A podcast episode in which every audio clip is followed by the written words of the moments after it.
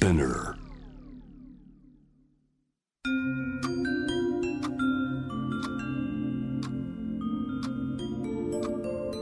こんなこと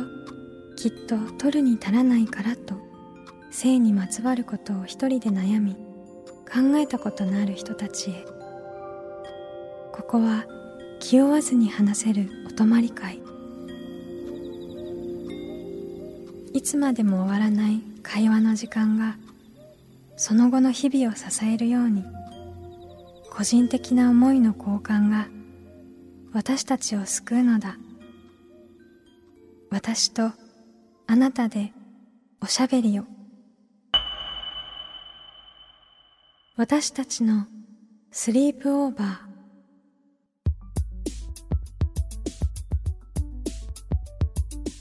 ミーユーの野村夢とミーユーの竹中真希です私たちのスリープオーバー。この番組は性にまつわる悩みや疑問を自分の言葉で自分の温度でゆっくりと心の扉を開きながら話していこう。そんなプログラムです。現在スリープオーバーしているテーマはピル使ったことある？ゲストは NPO 法人ピルコン理事長の染谷飛鳥さんです。前回もいろいろとあのピルアフターピルのキャンペーンの話だったりとか今の現状など伺ってきたかなと思うんですけれどもあの染谷さんが漫画をねあの著書を出版されていて「漫画でわかる男の子の性思春期男子へ13のレッスン」っていう本なんですけれどもそちらのお話もいろいろお伺いしながら性教育についてもいろいろ話していけたらなというふうに思っております。はい、楽しみです。はい。私たちのお泊まり会にあなたもぜひご参加ください。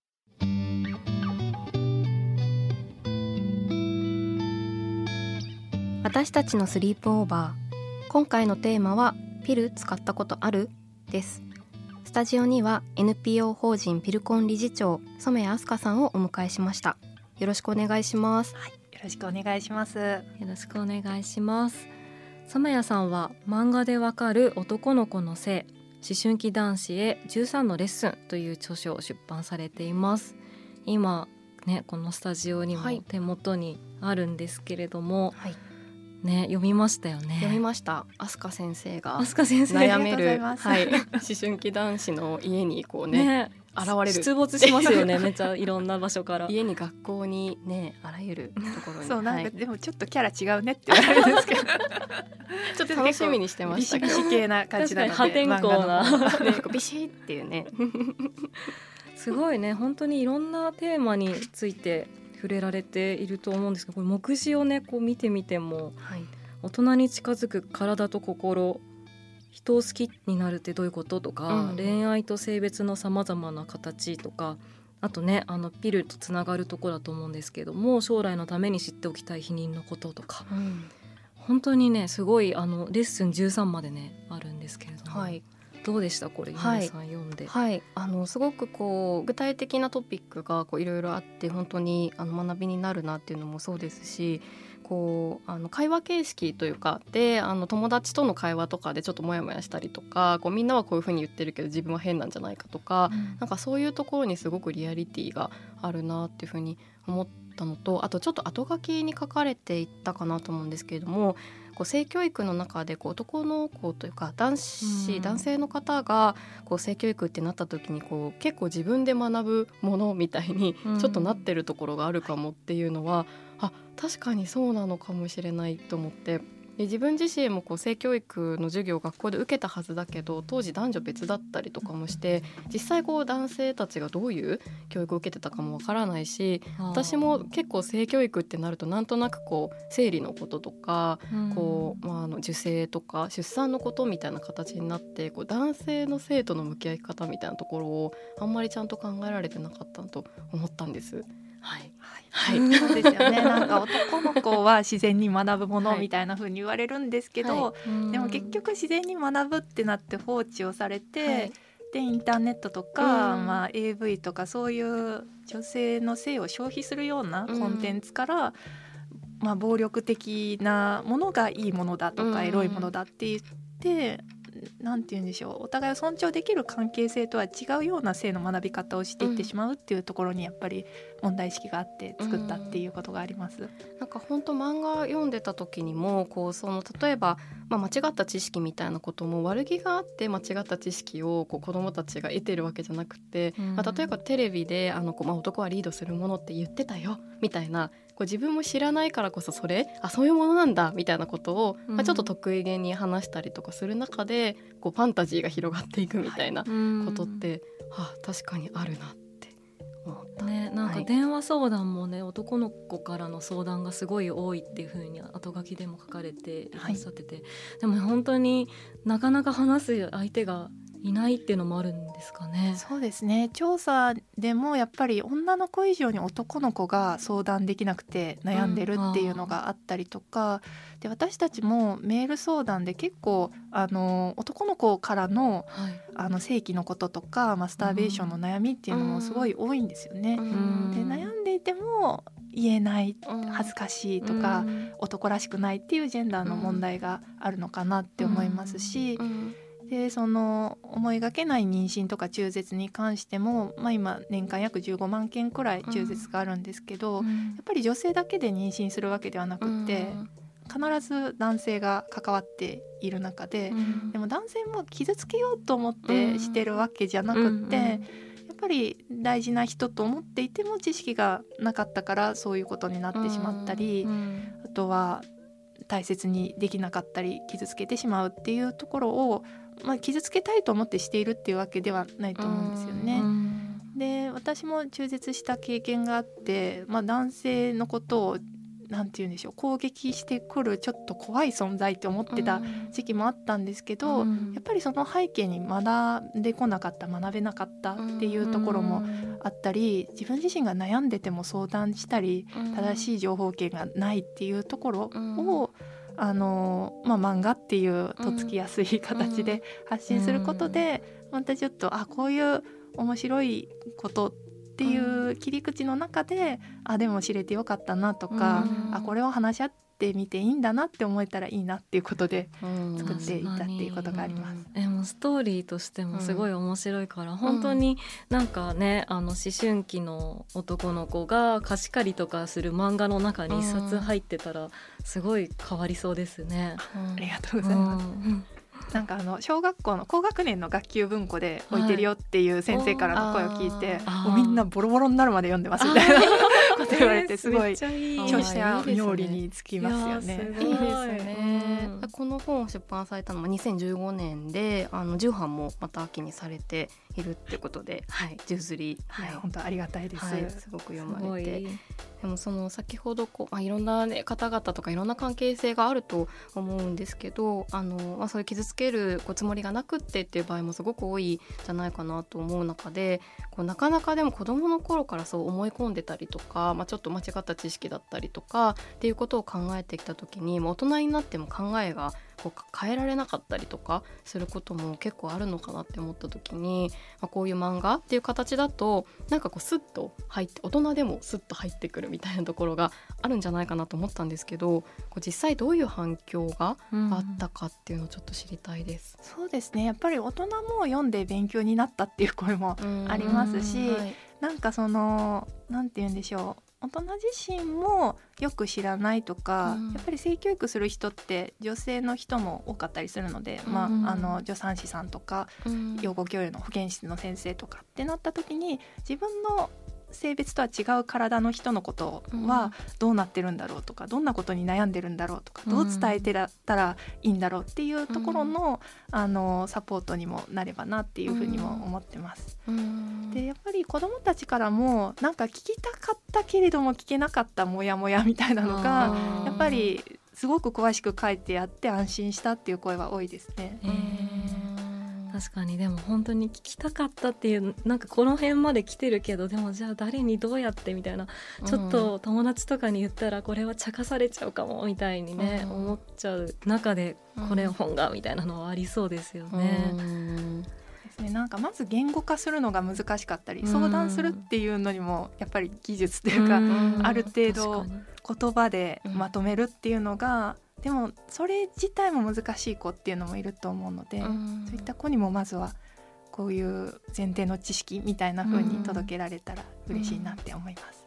こう2015年の初版から今2021年で6年経ってるんですけれどもこの数年6年の間でこう性に対する人々の意識の変化とか社会の変化とかこうどういうふうに感じていらっしゃいますか？そうですよね。最近本当に性教育に関する書籍とか本とか、メディアサイトもすごく増えたなって思いますし、うん、なんかそれはすごくいいことだなっていうふうにも思っています。うん、であの、まあ、その当時と比べて国際的なガイドラインが、うん、あの出版されて日本語訳されたりとか結構今は保護者向けの性教育の本もブームになっていたりとかするので、うん、なんかその性教育イコール恥ずかしいものとかタブーっていうところから大事なものとかやっていくのが必要だよねっていう意識にちょっとずつ変わりつつあるのかなとは思います。うん。こう性教育の話後で詳しく伺っていきたいんですけれどもあの染谷さんが緊急避妊薬のカフターピルのこう署名キャンペーンをこう立ち上げていらっしゃったりですとかっていうする中で今の性教育のお話もこういろんな立場の人とかこういろんな例えばジェンダーの人であったりとかセクシャリティの人とかがあのそれぞれこうどういった人も正しい知識を学んだりとかする必要があるっていうことがすごくここ数年で徐々になってきてるのかなと思うんですけれども、例えばそのこの男の子の性っていうことをに向き合うっていうことが例えばそのうんと自分もそうだけど相手を大事にすることができる。例えばその緊急避妊薬の話で言うと例えば望まない、まあ、妊娠であったりとか、まあ、そういったところにも何というか結びつく。そのか男性自身が自分の性と向き合うことがこう役に立っていくっていうような考えもあったりしますか？そうですね。あとは、まあ、性って言ってもすごく幅広くって、うんはいでまあ本当にいろんな感じ方とか価値観があるので、うん、何か一個のバイブルがあるっていうわけじゃなくて、うん、本当にいろんな人がいろんな視点で語っていくっていうのはすごく大事だなっていうふうに思います。うんはい、でまあ相手を大事にするにはまず自分自身を知ったりとか自分自身の体のことも向き合っていくっていうのができて初めて相手のことも考えられると思うんですよね。なので、まあ、男の子自身も自分の体を学ぶ。あとはでその自分の体大切にしていいんだ。性のことって大事で、うん、あの相手とのすごくいいコミュニケーションとか豊かな関係性につながっていくものなんだって学んだ次のステップで、うん、じゃあ相手を大事にするにはどうしたらいいかっていうことを考えていけると思うので、まあ、そういうなんていう意識のところっていうところにもなんかポジティブに働きかけることができてたらいいなっていうふうにも思います。確かに自分をこう大事にしていいんだよっていうメッセージと具体的にじゃあどういうふうに大切にしていけるのかっていうことがすごく書かれていたなと思いました。そうですね本当にその性教育のなんか重要さについてこう改めて思うんですけれどもこう中絶に関してもなんか自分自身としてもこう決して全然遠い話じゃないなっていうふうに感じていてでそうなった時にこう今日本において中絶っていうのがなんかどういう理由で行われることが多いのかなっていうところがすごく気になってて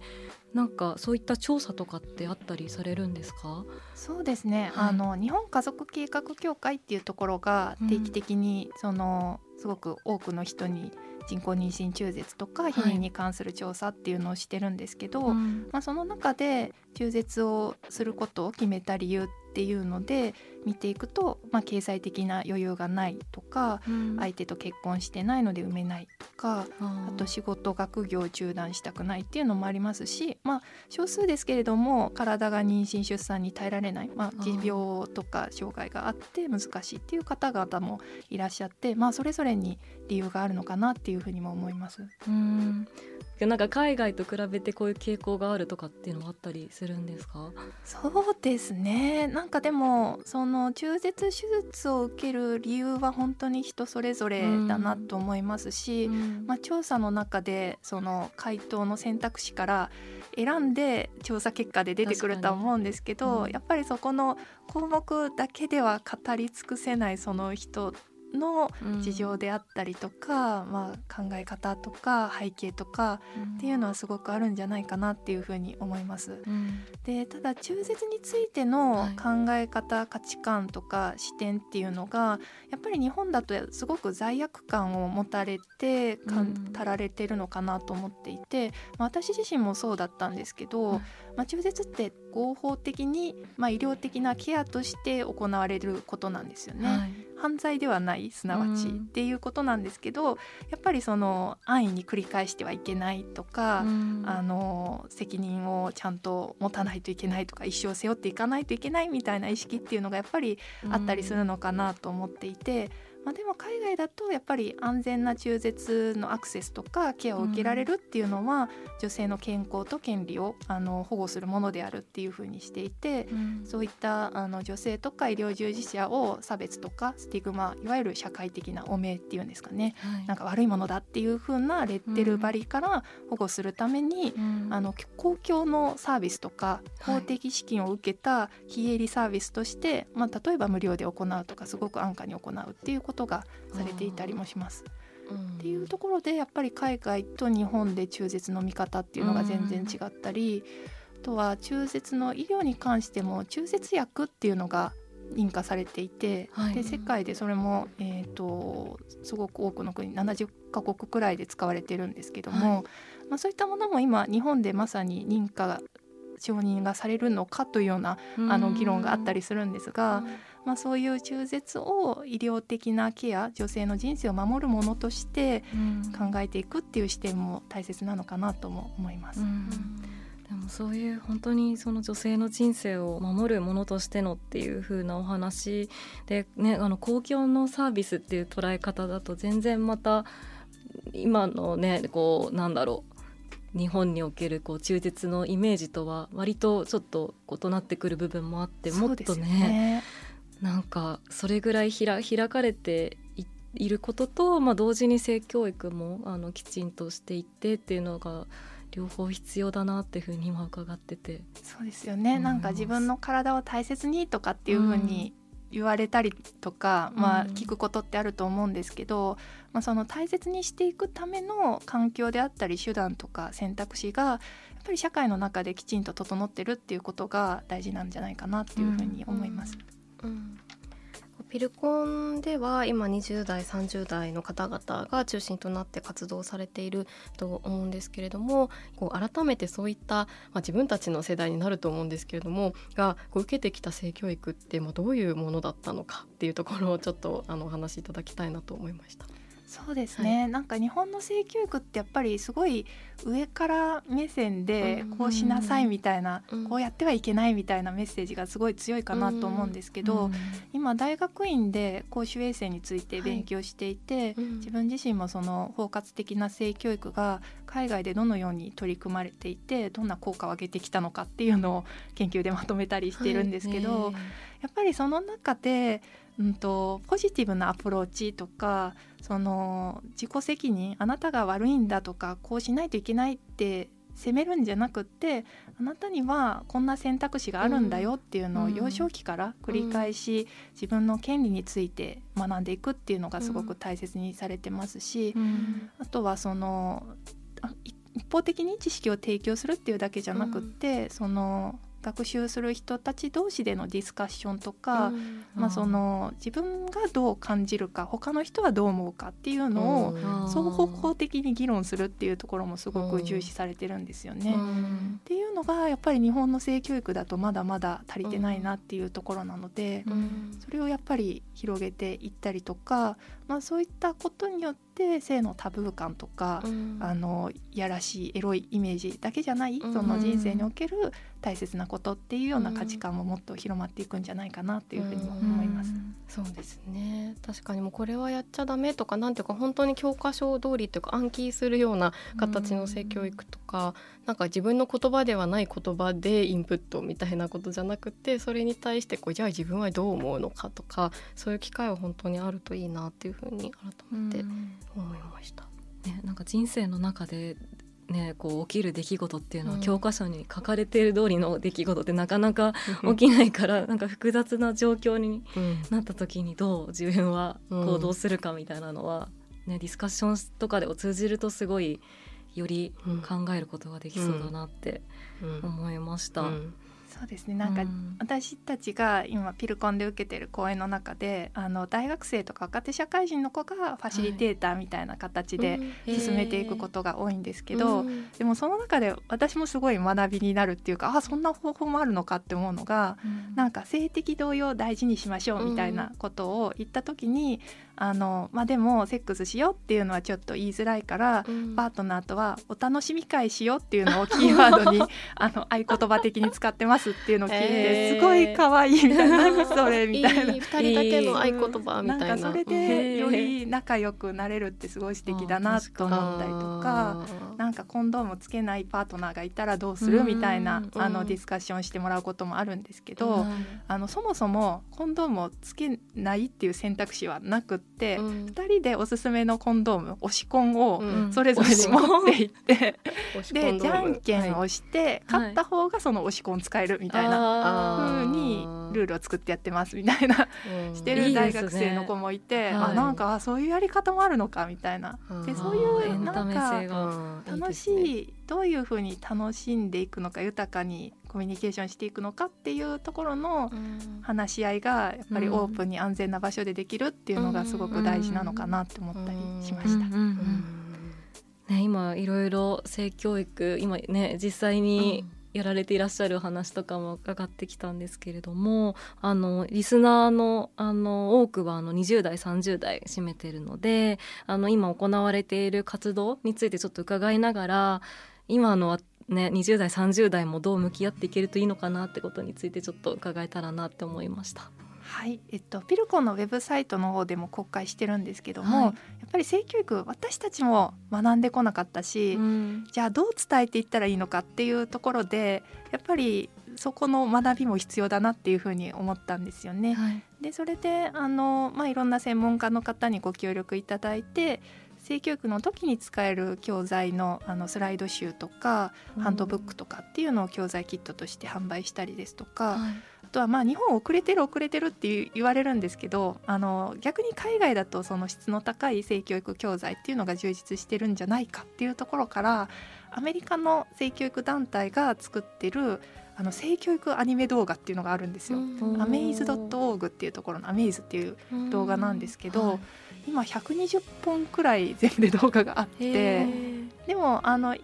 個3から5分くらいでサクッと見られるようなちょっと面白い感じの動画なんですけど、うん、でそれを日本でも特にあの需要があるなっていうものをピックアップして、うん、日本語訳して吹き替えをして YouTube にとか、まあ、いろんな SNS で発信するっていうような活動もしています、えー、でもそういうのは本当に今のね20代30代が見てもバッチリ楽しめるような感じなのでしょうか？ね、なんかそういったものをシェアしていただくことによって、うん、まあ、まだその専門家と言えるほど語れないけれども、うん、あこういったものから学べるよとか、うん、これを見てこう思ったっていうのをあの広げるために使っていただくのもすごくいいんじゃないかなっていうふうに思います。会話のきっかけになりそうですよね。そうですよね。ねこういうのがあるよみたいなこととか。うんそうでも最近あの TikTok のアカウントも始めたんですけども、はい、なんか TikTok だと本当みんな気軽にコメントをしてくれるんですよ。だからそういうのを見てあなんかこんな風に思ってくれたんだなとかコメントであの視聴者の人同士で会話してたりとかもしてなんかあそういう新しい学びの形もあるんだなっていうのも思いました。確かに話しやすい空気からはこう新しいアイデアが生まれやすかったりっていうのもあってすごくいいですね。そういうのが。うんうん、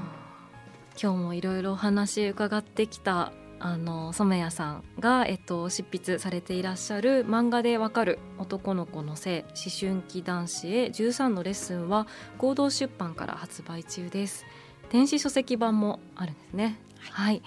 えー、性別問わず幅広い世代に読んでいただきたい一冊です。はいそうですね。ぜひお手に取ってみていただけたらと思います。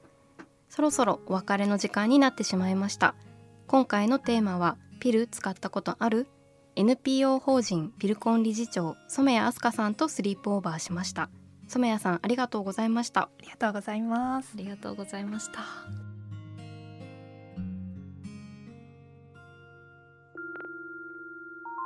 私たちの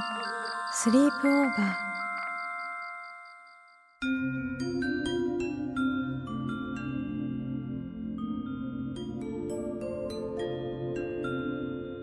私たちのスリープオーバー。ピル使ったことあるをテーマに2回にわたって NPO 法人ピルコン理事長の染谷飛鳥さんをお迎えしました。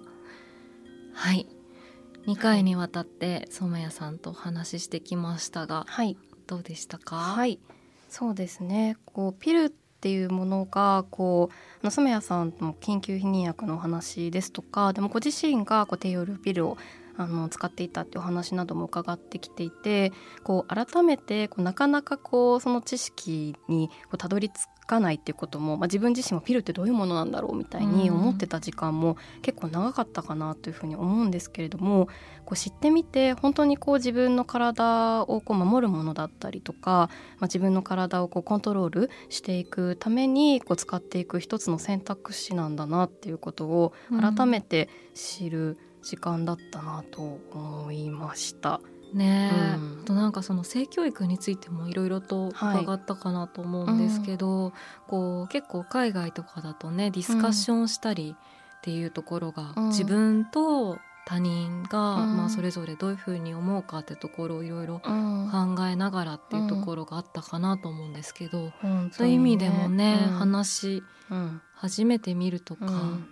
教科書には書かれてないかもしれない、うん。いろんなシチュエーションについてねうん。生きてるとぶつかるさまざまなシチュエーションについて話し始めるのはまたうん。何歳でもできるのかなと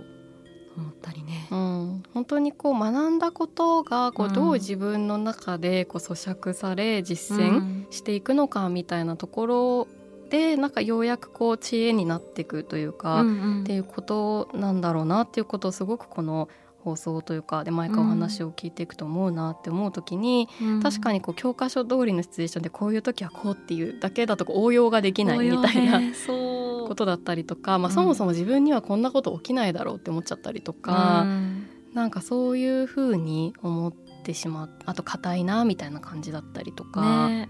うんでもそういう意味でも染谷さんのね、この漫画でわかる男の子の性は、い、ろんな年齢のうん女性も男性もはい。読んですごい面白い会話の一つのきっかけになる本当に。本かなって思ったので、ぜひはい。チェックしてみてほしいですね、はい。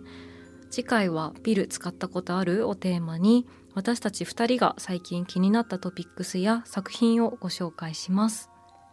皆さんは性について悩みや疑問はあるでしょうか？番組の感想や今後特集してほしいこと私たちのスリープオーバーのホームページからメールでお寄せください。番組のインスタグラムから DM を送る場合はラジオネームを添えていただけると嬉しいです。メールをご紹介させていただいた方には番組オリジナルキラキラのステッカーをプレゼントします。私たちのスリープオーバーは毎週金曜日配信です。さらに J-WAVE のラジオでもお聞きいただけます。毎週金曜日深夜1時30分から FM81.3 J-WAVE こちらもぜひチェックしてください。気負わずに話せるお泊まり会。次回も私とあなたでスリープオーバーしていきましょう。ここまでのお相手は Me&You の野村ゆめと竹中真希でした。